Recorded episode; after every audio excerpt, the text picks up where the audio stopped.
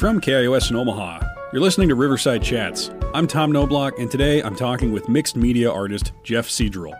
There are plenty of bots that can create a painting based on a prompt now. How do I not necessarily compete with that because I'm not against that, but how do I do something different that a bot can't do? Mm-hmm. The way the impressionists do something a camera can't do. I'm sure you could feed my paintings to a bot and say, make something that looks like this, but I want them to be at a place that aren't there. We'll never get there. We're talking about his current exhibition, which is ongoing at the Garden of the Zodiac Gallery through January 29th. We're also talking about craft, about being overwhelmed, and what the function of art can be.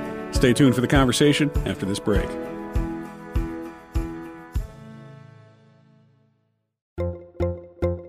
Welcome to Riverside Chats. I'm Tom Noblock.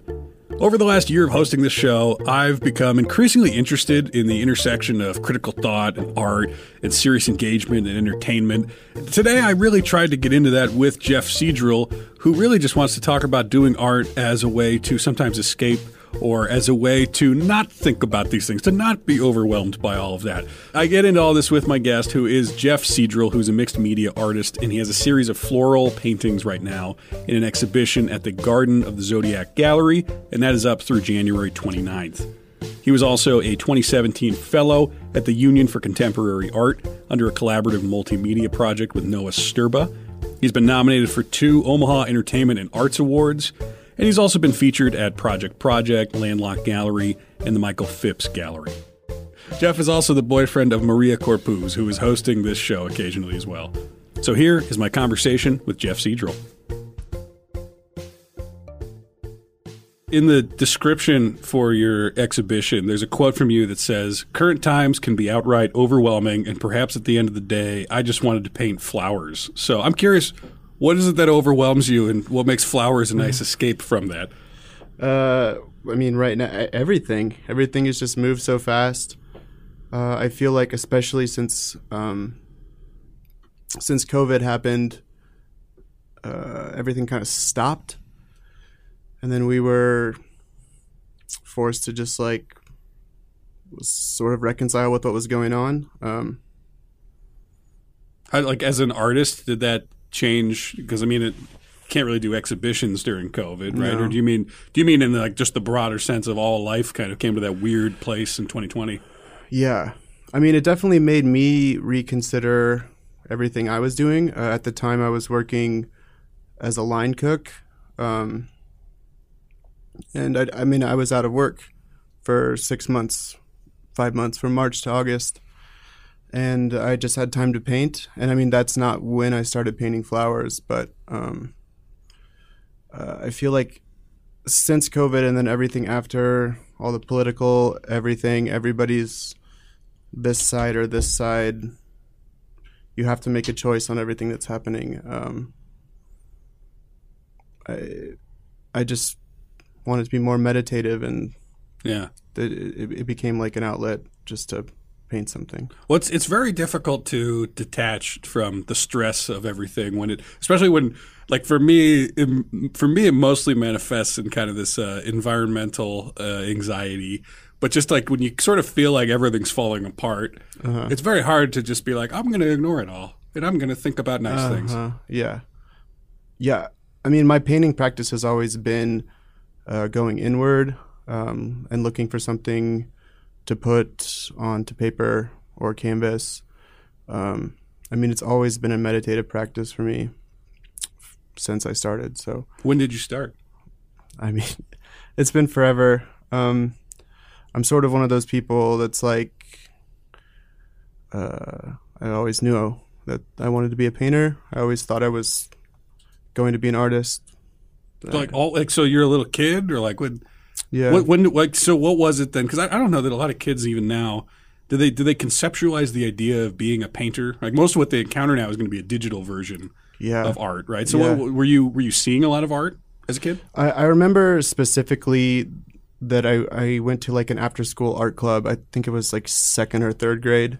And they had us, I mean, really, when you're that age, I mean, always just drawing pictures, whether it was like daycare or preschool or whatever. You know, you draw pictures. Yeah. I mean, that gets taken away as you get older, and it, and that's. I mean, we could talk about that for a longer amount of time, but uh, I, I, I remember uh, seeing like Van Gogh and Monet and Cezanne for some reason in my after school art class. They're like, these are the impressionists, and like They were, they got into impressionism when you were in second Uh, yeah, grade. and I, I don't I don't know why. Like, but for for whatever reason, like that hit me, and like it was probably like the bold colors and and and whatever. But um, I just wanted I just wanted to draw like that, paint like that, figure out why. Do you remember which ones you were looking at and what what it was that drew you to it? I don't I don't I, I remember like there's a there's the lady with the with like a, a fruit hat that I, th- I think is Cezanne. Pretty sure that's Cezanne. Uh, and I, I, I- I don't remember why. Probably like bold colors. So it does sound you you had an eye for it, I guess, right? Because a, Yeah. a lot of kids are. I don't know that they're drawn to that kind of classical art, right? Yeah. So for you, okay, I, I was skeptical when you said it was just like, yeah, I always wanted to be this, I always wanted to do this. But when I hear you're at second grade and you're like, yeah, impressionism seems cool. Yeah. uh, it does seem like there's something natural there. How, Yeah, what do I- you account for that? I have no idea. uh, it just um, I don't know something something just just stuck with me, and uh, ever since I mean, ever since then I've just been painting or drawing or or whatever. Whether that's like on the margins of like my school books, uh, or when I was actually in like art school. That was always I've just always been doing it and never stopped. That's something I can always do. Do you have an artistic family? Not particularly, no. Okay, I have um. I mean, uh, there's music in my family. My my uncle is a classically good tra- trained guitar player. Uh, my dad always played guitar growing up. Like we learned piano, but nothing as far as painting or drawing or writing. so that's interesting then too that you sort of gravitated toward it on your own. It wasn't like it was part of a, a tradition that you were entering into that you were already exposed to. Yeah, yeah. I think a lot of people, uh, their family, they have somebody. I mean, and I do a lot of like reading of of artists, artist books and stuff, and their families, they come from somewhere where like maybe the father's a doctor and the the mother is an, an artist or something like that.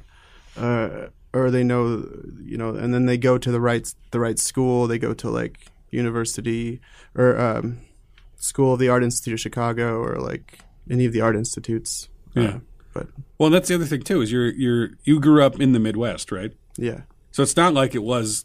I mean, there there are pockets of art, but generally, unless you s- are looking for that, it's, not the most artistic hub of culture, right? uh, yeah. I think I found a lot of that. Um, through, I mean, I really found a lot of it through music, through through punk music, uh, the Ramones, and honestly, like being at the mall in like the early two thousands. You know, like Yeah. Hot Topic and and that sort of stuff is what I gravitated towards. So you're uh, and you're in second grade, and you're thinking, okay, impressionism is cool. Is that when you first started doing painting? Um, no, not really, because there wasn't art class in elementary school. Outside of that, there was art club. Mhm. Uh, but yeah, I, I don't know. I, I I think I just thought that like impressionism and that sort of thing was cool because it was different from you know classic portraiture that you would see at, at church or whatever Yeah. you know the the the millionth produced Jesus picture, you know. Sure. Yeah. So okay, I I vaguely know what impressionism is. I know who some of the big people were in that movement, but if like what what is what is the like the philosophy behind it? Um, I mean, it it comes kind of at a time where the artist is um, contending with the camera. You want to get a feeling. You want to capture the moment in the same way. Uh, it's it's this isn't a study. This is this isn't a you know we have we have you sit down for eight hours for a week and paint your portrait perfectly. This is I'm capturing a moment. I'm capturing a feeling. I'm capturing that in paint. And so contending with the camera that means like almost in competition with an Yeah. image that was able to be produced by a you know a photographer. Sure. Yeah, because up until then, um, you would have to. The only way to have a likeness of anything made was by a painter. Uh, whether that is landscape or a major part was uh, church pictures. Um, and a, a, major part of painting was uh, for the church because a lot of people were illiterate. So uh, you make paintings to show what happened in the Bible. Um, and then, I mean, uh, by the time Impression, Impressionism happened, that had changed a lot, and there was a lot more state-sponsored art uh, throughout Europe. Um, and the Impressionists wanted to do something different. Um, wanted to capture a feeling more than just a scene, more than just a picture. Like they're not taking a picture; they're, they're yeah. capturing a, a deeper meaning. If you're just joining us, I'm talking with Jeff Cedrel, who is an installation at the Garden of the Zodiac Gallery this month through January 29th. What's on your mind this week? Join the conversation on social media or call in with a brief voicemail to 402 881 0089, which we may play in one of our upcoming shows. To me, then, to capture a feeling is uh, you are processing the world. You're processing sort of what you're going through and putting it into this, right? It's not, I guess, to go back to where we started, you're talking about how you want to distract yourself from the overwhelming world, right? Uh-huh.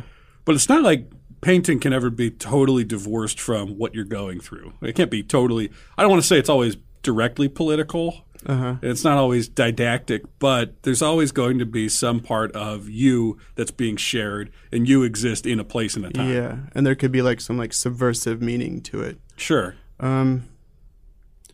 Yeah, I think that's probably true, but uh, everything that I've worked on, I've I try I do try my best to divorce myself from anything. I try like and in my practice I'm not thinking about anything else. Okay. Why why is that? I think for, at the I think that's the core of the question like um, everything is so overwhelming and I am a, a pretty anxious person and I, I'm always taking in information. I mean, everybody's always taking in information, right. whether they want to or not. Um, and so I just had made it a habit to painting is like my release. I don't think about anything else. And when I say it's meditative, I mean that like it's literally like shut everything off. I don't think about anything else. Um, I go to a place that's there's no thought. It's just like uh, what color goes here, and it becomes sort of a game to myself. What's the game? Uh, balance, harmony. Okay. Yeah. So you start, but like when you're in second grade, you're not thinking like, boy, things are overwhelming. I need to meditate. No. so, well, yeah, no. Uh, but it wouldn't it wouldn't take long for that to happen. I, I didn't um, I didn't realize I did need to do that until a, a lot later. But I was a pretty anxious kid. Uh, I was a kind of loud kid. I would get in trouble a little bit. Uh, and then by the time I hit high school, I I I just didn't want attention anymore. So I just kind of withdrew and got well, to a place where I'm just painting. You, you, didn't want attention because you were getting in trouble, or like yeah. Well, I mean, I, I think I wanted attention as a child. Yeah. And every time I would get attention, it would be sort of negative. Uh, but I think there's almost a dissonance between uh, you didn't want attention, so you channeled it into art, right? Uh-huh, yeah. Which creates a product, uh-huh. which then people look at and experience, right? Right. Yeah. So like it is, you're, you're sort of like you're, moving the attention away from you directly, the person, into this thing that you've made, right? Uh-huh, yeah, I think it's a, I think it it's an easier way. it's a more direct, more concrete way for me to communicate uh, how I feel. But so what what are you communicating then? If it's also kind of just this meditative space where you're not trying to directly, you know, there's not a message, right? So what what is it that you're trying to communicate through your art? Um, I I think that's kind of the beauty of art. Um, in general is it's open ended, mm-hmm. and especially with abstract art, uh, my hope is that you can slow down for a second and you can take a second and think about it. Even to, even to think about do I like this or not, or if I like this, why do I like this? If I don't like this, why don't I like this? Um, and getting back to the overwhelming thing, like we're in a time that everything is i mean even myself i can scroll on instagram and be like oh i like this i don't like this i want to buy this oh i wouldn't buy that yeah but um, to create a space where you're just like i don't know if i like this or don't like this or want to buy this or don't want to buy this i i'm just going to look at this for a second yeah Well, to, to take out the do I want to buy this or not or not, you know that that puts you in a completely different mindset, right? Yeah. Uh, well, I noticed you came in here. You don't even have your phone on you, and so I thought, Uh-huh. oh, okay, this is a guy who he's not worried about uh, what's going on on Twitter right now. No, I'm, I I can be a bit detached uh, from that sort of stuff, but then I can also, if I touch it, uh, I'm in. You Yeah. know, uh, my phone is a, a lot a lot of times on silent, uh, but as soon as I like touch that Instagram button or whatever, I can be in there for like 15 minutes, and sometimes I'll I'll get off of it and be like, "What was I just doing?" I think most people would be happy if they're going on it for 15 minutes Yeah. when they pick it up. Yeah. Well, that, that's something I think about a lot with the show is just what is it that our attention, like what are we addicted to that we pay so much attention to? Mm-hmm. And I think about it in particular because this show, a lot of the times we're talking about sort of these big societal questions and, you know, ostensibly I'm trying to solve the big problems, right? Mm-hmm. But I have to exist in this space, which is that we romanticize people as sort of hungry for dense information and the information that actually is useful and helps us learn. But really, we're, we're so much more gravitated toward what's entertaining. Um, and that can also be informative, but also it can be just a distraction, right? It can be art, it can be music, it can be whatever. And uh, I don't know. I, I guess I'm sort of fascinated by this idea that we try to. I, I wonder if art is a better way sometimes to get into these issues, to get people engaged in the world than actually direct information. Uh huh. I don't know. What do you think about that? Yeah. No, I think I think art uh, absolutely is probably the best thing to do that. I specifically don't have an agenda. I don't have anything I'm trying to say. Um, I'm trying, in some ways, to speak a different language to pull people away from the politics or anything else that's going on. Uh, but I think the artists, and especially today, a lot of them do have agendas, and a lot of them do have good agendas to do that. Well, so I mean, I know you don't have like a direct message. Like I, I was talking to Tim Guthrie recently, and he didn't like when I said you're saying uh, rendition is bad. He thought that was overly simplistic, and I don't mean to do it that way, but it sounds like what you value is being able to stop and to think and to process kind of in a different pace than the internet uh, sort of forces you to or that we're addicted to. Right. And your art is a way of doing that, right? The kind of art that you make has the details and has kind of a, it doesn't have like a, a busy pace to it. Yeah. And so it, it does encourage that kind of engagement that is slower and more contemplative, Uh-huh. which is kind of, I don't want to say it's a message exactly, right? But it is a way for what it is that you value to also come through in your art. Yeah. Uh, wh- what did Tim mean about um, you didn't like the word rendition? He didn't like that I said Tim thinks this is bad, and that's part of what he's doing with his art. Oh. and I didn't mean it as like a Tim's Oh, I see. we Yeah. have to listen to what Tim says about this. Uh-huh. But he was having a reaction to something in the world, and part of the art was a way to get people in the audience to see the negative thing that he was reacting to, and to Uh-huh. also have a negative reaction to it. yeah. I don't know. That's tough. Sometimes people don't like it when I say, "I think this is what this achieves," and they're like, "No, no, no, I don't want to. I don't want Uh-huh. to definitively say that." Yeah, I think most. I mean, probably most artists are like that. like that's not exactly what I was trying to say. Right, You know.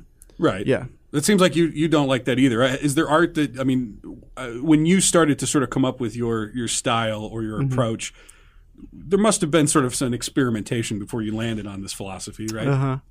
Yeah, I mean absurdity. I Okay. think I think I played around with absurdity for a long time, drawing little comics or something that don't really make sense or just like really outlandish. Yeah. And you decided uh, the absurdity was not the not the thing that you were interested Well, in. Well, I mean, or- it's I mean, it's like it's one thing to just be like a flippant, like I wanted to care about something. Or I think the art I was making was a, a little bit like slackerish, like who cares? Give the finger to the world, yeah, and I don't know. That's that's funny for a, little bit, especially if you're like a teenage boy. yeah. you It's a big audience though. The teenage Yeah, boys who like right? to yeah, be flippant. yeah. Uh, So working well for the South Park guys. Still. Exactly. Yeah. You know, and and I, and I don't. I mean, there's nothing. I mean, there is there is space for that, um, but I just didn't want to do that anymore, and it's not really. It's not fulfilling for me. I think that it's it's easy and there's there's more going on. So wh- when did you make that decision? Was it because the world was disturbing you more? Um, I don't know. Uh, there's not. I mean, throughout my whole career, I've never made a decision. I've just always made. So I've always, in some capacity, tried to keep a studio, uh, whether that's the corner of a bedroom, whether that's someplace rented. I've always tried to keep a studio, and I've always tried to draw every day. I mean, that's the job of the artist is to draw every day, whether you're making money at it or not. You know, mm-hmm. and if you don't have an idea, then you have to sharpen pencils. And I think I, I, I can't remember who said that, but that that always stuck with me. You know, you have to be working on it every day. So I've never made a decision to go in this direction or that direction. It's always just kind of come naturally to I mean, honestly, to what people have responded to. I, I, I rely a lot on like my friends and my peers um, to tell me uh, and I don't I don't ask. I don't say come and look at this, but I, I do get the response um, Yeah. uh, in my own observation. so they weren't responding to the flippant stuff, the absurdity. I mean, they were, but it was. I mean, it's kind of empty. It, It's it's it lasts for a second. It's like, it's like fast fashion. You know, like that's cool this week. Let's get rid of it. Let's throw it away. what were some of the next week. things that you were uh, like the targets of those pieces? Uh, I mean, anything. Would it be like stuff in the news? Uh, no, it wasn't. It wasn't necessarily like pop culture stuff. It was like, uh, here's boring suburban life. Here's uh, you know, Yeah. uh, and like parodies of that sort of stuff. And so the turn back to impressionism, when did that happen? I mean, relatively recently, probably around uh, the COVID lockdown.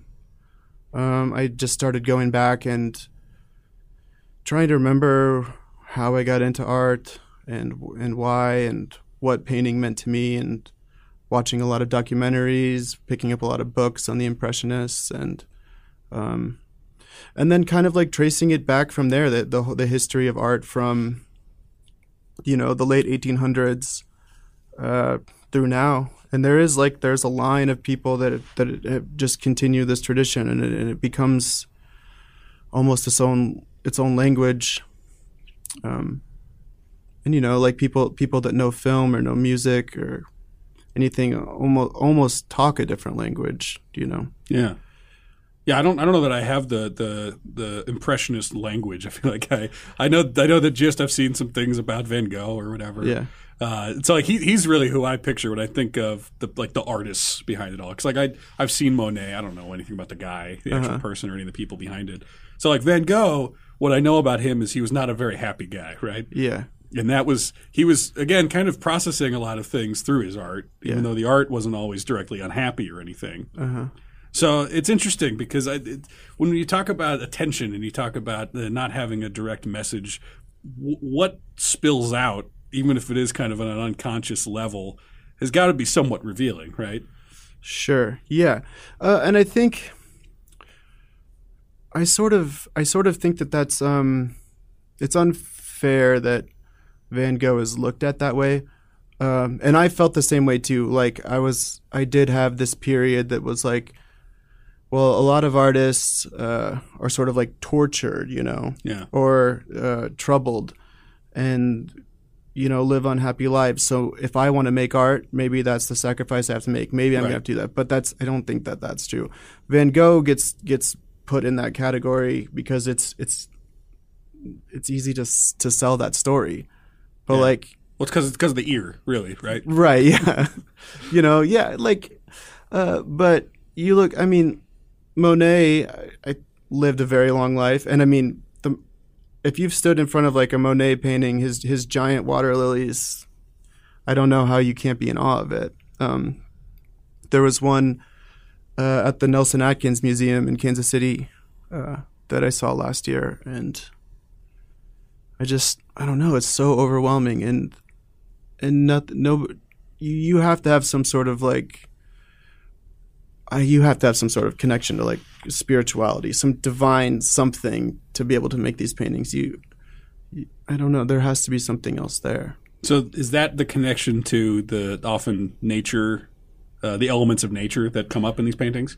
probably yeah So what's what's your relationship with that then? The the spiritual element that you channel. i don't know um my i i've i was raised presbyterian i i'm not I wouldn't say a Christian by any means, but um, there's always been a a spiritual part of me, and I don't like the term, but like painting, you know, sort of is my religion, and it, it comes into this like meditative space that I was talking about. Um, there's there's more than just nothing that in this world, you know, and I think to connect to a spiritual something, no matter how you do it, you know, some people do it through yoga, some people do it through painting, some people do it through church.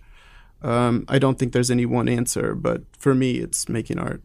Yeah, I, I understand what you're saying. I, I think about uh, when I was when I was brought to church as a kid. A lot of my memories are like my mom being mad that I was making noise or like not Right. being reverent enough. Uh-huh. And I do like I I see for me now definitely if I go to a movie theater, that's my etiquette is like we're going to be quiet, we're going to be reverent, we're going to pay attention to what's going on. We're going to like uh, we're going to subsume some part of ourselves to the attention that's owed on the screen. And it's like, like I'm worshiping this screen basically is what I'm doing. Yeah, but there's human there's human connection there. Like um, Totally. Yeah. you're you're you're putting yourself in this experience um, when you're watching a movie, and you're feeling something outside of yourself because Yeah. that's not you. You know, And that And that- that's magical. that's magic. That's what makes us human. That's what makes that's what makes art is um, this connection to other people. What other animals connect to other people in these ways? You know, like they're ha- like and why? You know, Right. you know. I mean, for me, that's that's maybe the spiritual connection is why. Uh, why do we ha- why do we have this connection? Why do we want to communicate in ways beyond words or um, simple things like I need to eat Yeah. or let's have sex? You know. The the primal. Yeah, stuff. there's more. There's more. I'm talking with Jeff Cedrel, who has an exhibition at the Garden of the Zodiac Gallery this month through January 29th. Let us know what you think. Follow Riverside Chats on Facebook, Twitter, or Instagram, and stay tuned for the rest of the conversation after this break.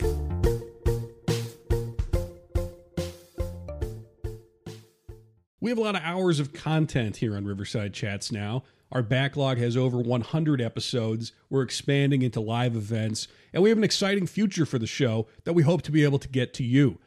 To make the show as good as it can be and to continue to give you the kinds of conversations that you listen for, the reason why you subscribed in the first place, to hear coverage of arts, ideas, politics, whatever it is that brings you here every time, please consider becoming a supporter of the show by making a sustaining monthly donation of $1, $5, whatever you can afford, and really whatever you think the show is worth, which maybe is zero. In which case, ouch, but okay. If you are interested in becoming a supporter, please look in the podcast notes. There should be a link in there that you can find that gives you all the information you need. Otherwise, thank you for considering supporting the show, and more, more importantly, thank you for listening. And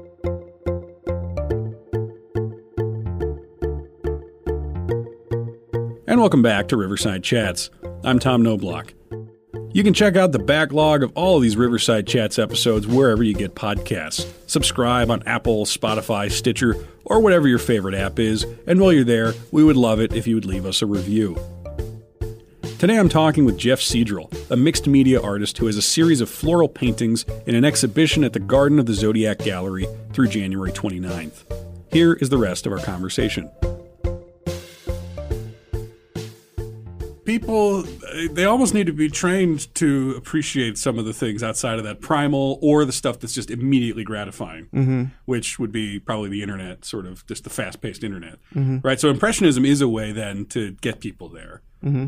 Um, and so with your art flowers for you how did you land on that as kind of the way for you to channel whatever it is that you are trying to say now even though i know it's not a message and i'm not i'm not trying to put a, i feel like i keep trying to put messages on you and i don't mean No, to no, no. That's okay. Um, uh, that for me, uh, there's a really personal side of it that it kind of just grew out organically. Um, after I graduated art school, I didn't. I couldn't use color. I was so overwhelmed by color. Like by the end of art school, I was just doing black and white, and it took me a long time to get color back into paintings. And then my paintings would be three colors. You know, maybe like a really deep purple, so almost like a black purple, and like gray and white. Um, and then just over time, something clicked and then color came back in and I was like, okay, I feel I feel comfortable using color again. I feel happy using color. I feel like I know color.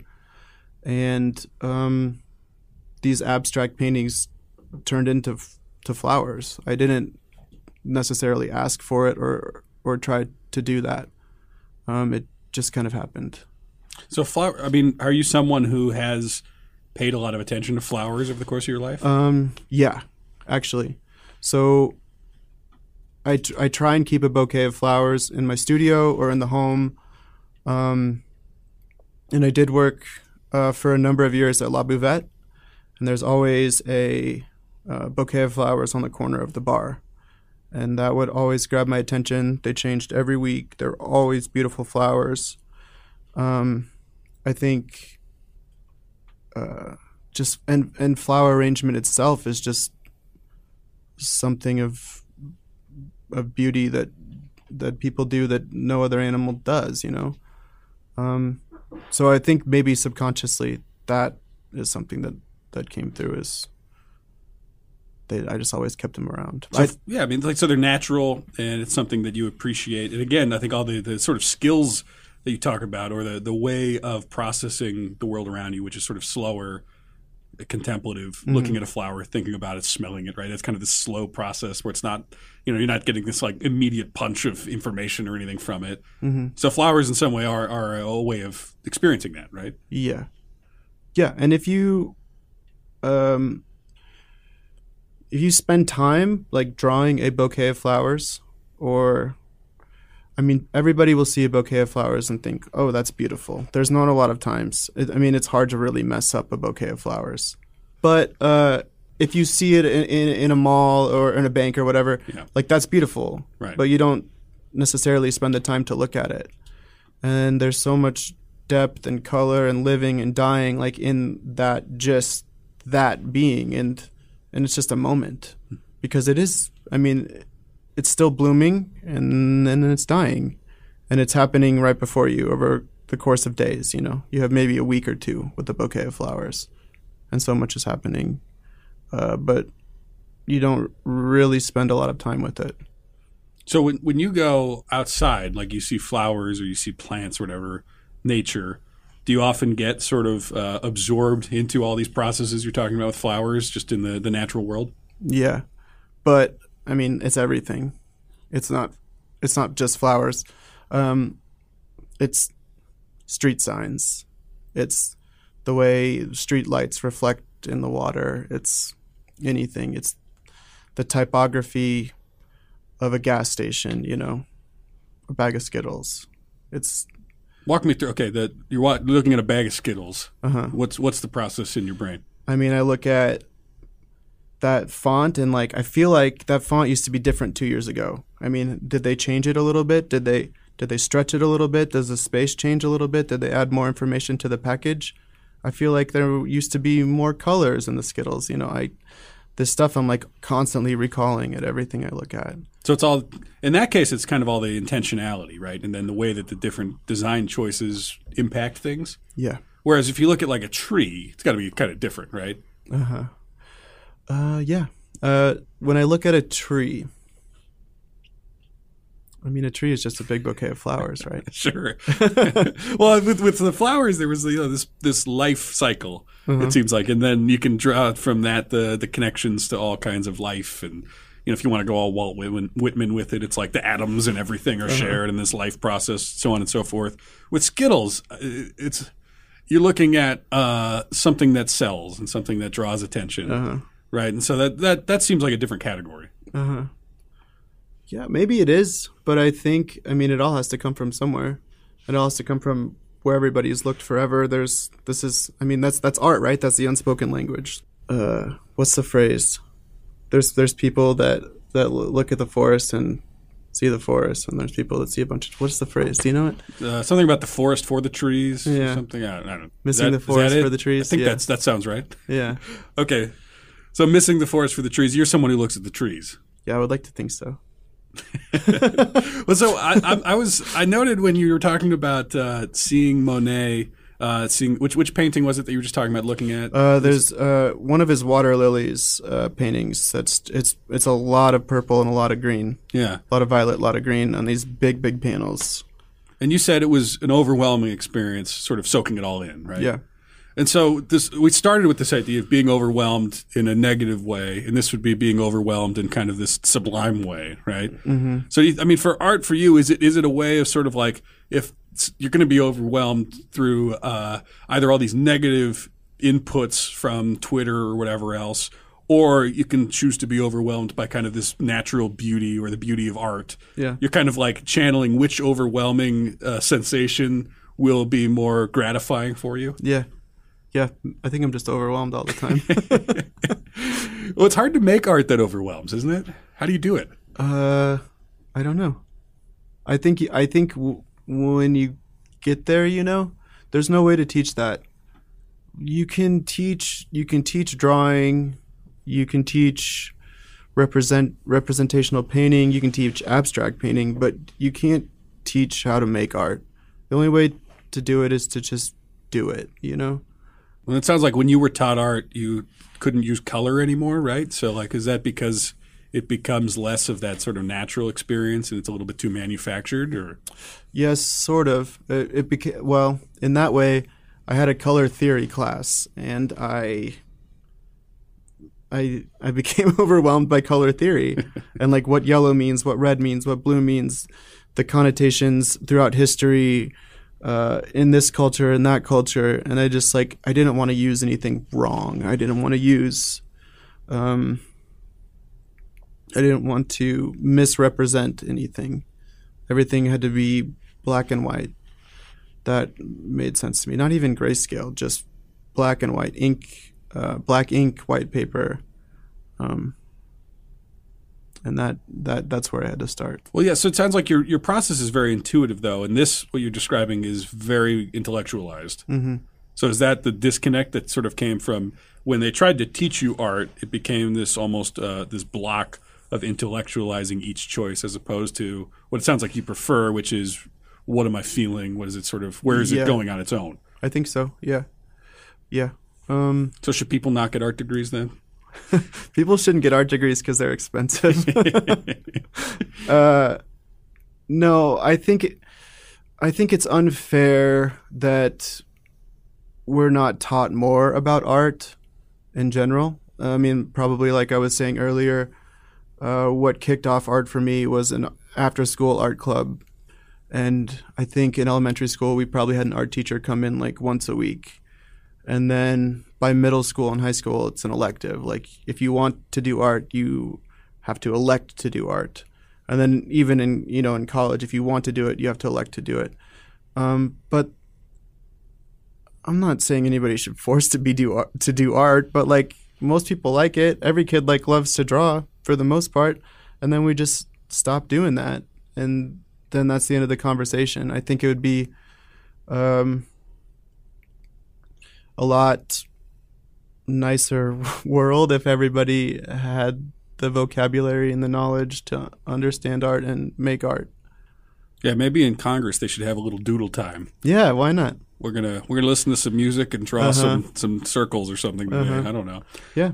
well, so uh, the the description of your current exhibition says uh, the quote here is that you have an interest in the connection between impressionism and the industrial age, and that you are intrigued by parallels with the emergence of artificial intelligence technology as a method of producing art through algorithm, and has how or and how as the 21st century wears on that might inform traditional studio practice. So I'm going to be kind of a dumb Midwestern guy here and say, what? How do you go from how does flower how do flowers play in there? Um, so I'm thinking specifically about, as I was saying earlier, with um, impressionists fighting the camera and artists making physical work today fighting with digital work and AI informed work.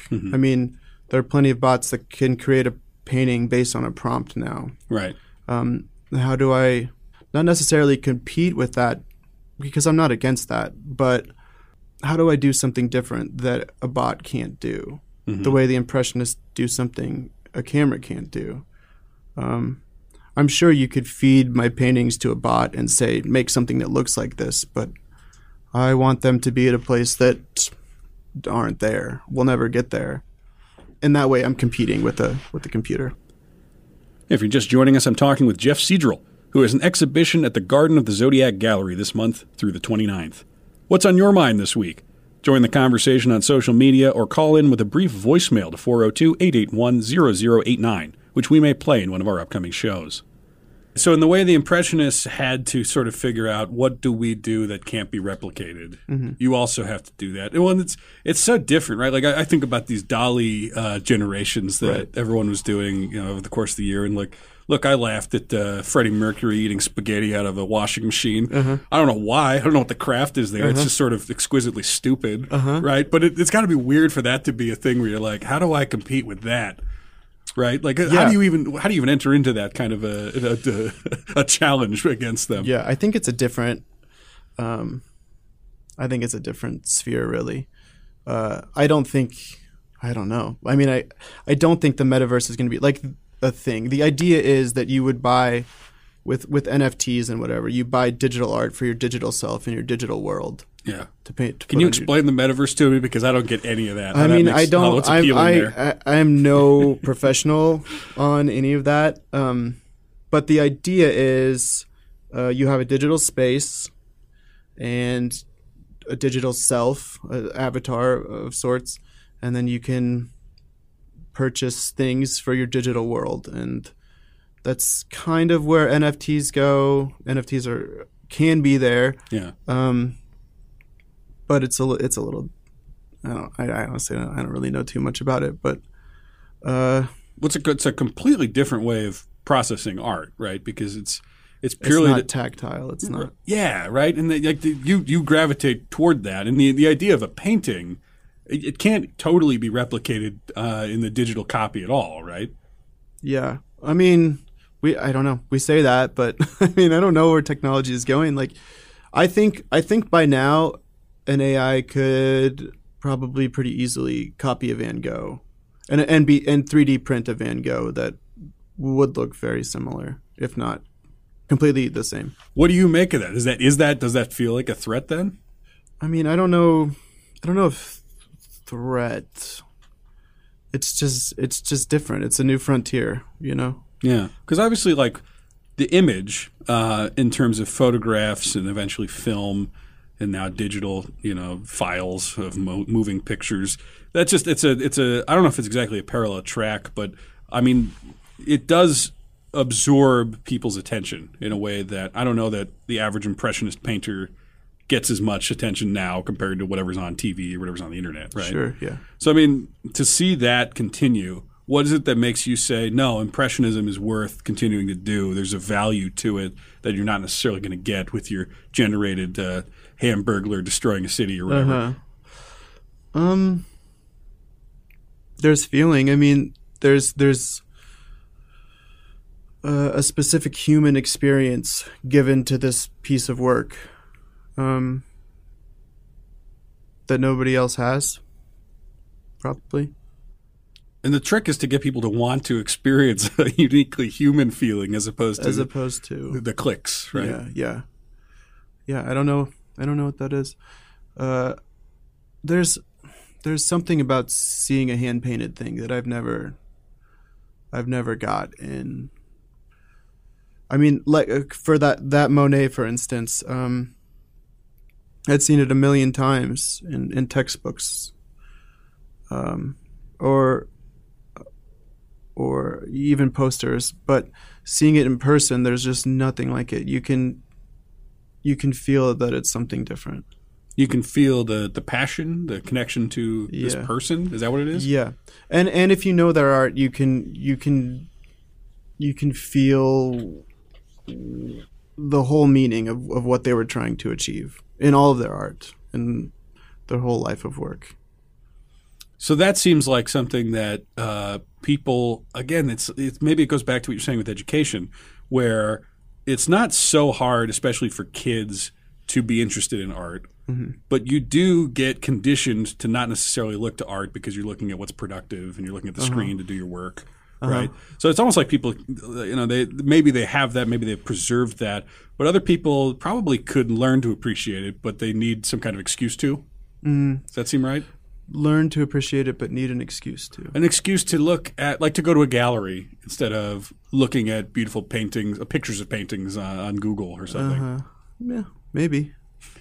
I don't know. You're not worried about it. It seems like I'm more worried about. I'm like, how do we get people to go? How do we get people to put their phones down, Jeff?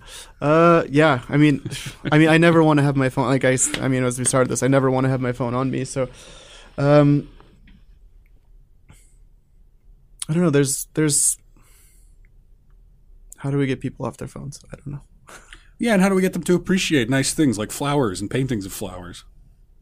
I don't know. Is that is is that? I don't know. Is that my job? It's not your job, no, but it's it's adjacent to your job. Yeah. I'm not sure. I'm not sure the answer to that. like I said, like I just have to make paintings. I mean, compulsively throughout my life, I just Yeah. have to make paintings. Right. I mean, it's not. I don't. Unfortunately, I've never had like a an aim. Like I have to have this by then or this by then. I just always have been making paintings. I sometimes don't know why. Do you find when you look back that it's more clear how you ended up at that style or that focus? Absolutely, yeah. So you haven't. Do, do you feel like you have that for the flowers now, or do you think it'll change? And if I asked you a year from now, It'll probably change a year from now. what's an example of one where you're sort of like in the moment you weren't really sure what it was, and then you look back and you're like, oh yeah, I did it because of X Y Z. Oh man, there's a lot of um, textural. Like uh, maybe about ten years ago, I was living in Virginia, and I was doing a lot of text-based work. And I would look back. Uh, I was looking back at my Instagram a couple years ago. This is early in my Instagram, and a lot of the phrases I was using just seemed like nonsense at that point. They, you know, I'd come home late at night and just like scribble them down and then put them on paintings uh, because I liked the way the words looked next to each other. And then I look back years later and I'm like, wow, that's what I was going through. Um, and it, uh, it it it made a lot more sense to me in the moment now than it did then. It, I didn't see it then. I have I have a problem with uh, actually seeing what's in front of me right now. I, I think that's normal. I think for art in general, your brain is doing things that aren't always apparent. uh-huh. But there, there's a way that you get to a lot of these decisions, even if they sort of seem like this magical process of invoking a muse or whatever. So I, mean, I guess what I'm trying to do is get to the, the, the answer here with the flowers, which is how do we, uh, how do I diagnose how you ended up on flowers specifically, other than the fact that it is a distraction and it is natural and it brings a lot of sort of the, the things that you respond to that you're passionate about together, or maybe maybe that's all it is. I don't know. Yeah, I think that's all it is. I don't know. Like I, I asked myself the same thing, um, but I, I really I don't have a I don't have a concrete reason. I never had a I never other than I suppose the still life of flowers is something that artists have been doing for centuries. Yeah. I mean, there's a tradition there, so maybe it's a part of that tradition. I I, I suppose that's that's a good answer. Is that daunting to enter into that tradition? Oh no, I You're not think, like, what do I have to bring to flowers? no. I mean, like before, I would think that was really boring, because I think myself and probably a lot of other artists, you always want to do something different, and painting flowers is is boring. Like painting still life is is practice for a lot of people. Um, so so to do that is almost easy. It's almost um, cliche. It's almost done to death, you know. hmm But I think with the way I was doing it and the way I was approaching it, uh, it's something different. Did it change your perspective of that tradition of people painting flowers? Yeah, I think so. How so? Um, well, because before I thought it was cliche and boring and done to death. Um, yeah, I don't know. Uh, And to go back, like I, I, we've been using the word impressionist a lot, and I don't consider myself an impressionist. Uh, I just think that that was that was a big jumping off point for me as a child. and it kind of wrapped back around to uh, this last couple years, especially like Matisse, um, and he does a lot of people painting, um, in a in a semi representational way. Uh, and there's it's a lot of loose brush brush strokes and fast, and there's a lot of flowers that are loose and fast, and there's something in there that that was calling to me too. Do you know what it was? Um, I don't know. I really don't. Uh, I I think that it. I think Matisse has this this uh, sort of overarching feeling of not caring what people think uh, or or what what the what the critics of the day would have said. And there's, and uh, of course, I think any artist probably wants that, but it's really hard to get to that. To not, you can say you don't care what people thinks, but it, people think, but it's really hard to actually get to that. Have you gotten there? Uh, yeah, I think for the most part, I don't know. Um, I, I, of course, I, I, I care a little but I've gotten a lot more into. I've always keep a sketchbook on me, and I I draw everywhere I go. Um, I try to not be noticed, um, and and I think I always draw with a brush pen too. I don't use pencil or anything. So so having like a fast, loose style of just like a representation of my moment is. Um, I think Matisse had something in there that I that I really liked. Well, so the the current exhibition it's up through January 29th. Mm-hmm. And is there anything else, any other places people should go, or anywhere you want to direct people to look at either your past work or whatever else you're working on, whatever might be coming up? Um, I mean, my Instagram is just at Jeff Cedrel at my name. Um, as far as other work showing, I mean, there's always I don't have anything else up right now. I think I have a couple zines at Family of Things shop in um, Little Bohemia. I might have a couple little drawings for sale up on the wall there too.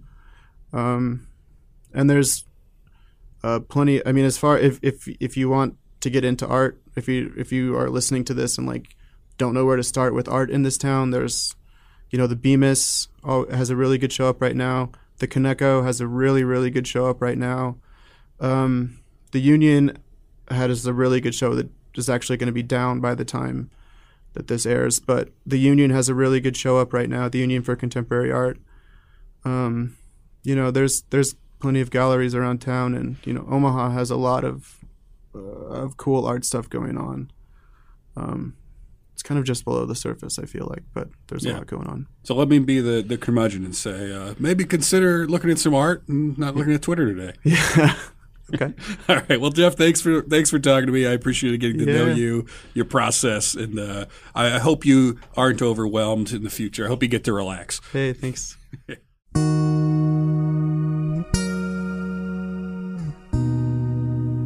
Riverside Chats is a production of KIOS 915 FM, Omaha Public Radio.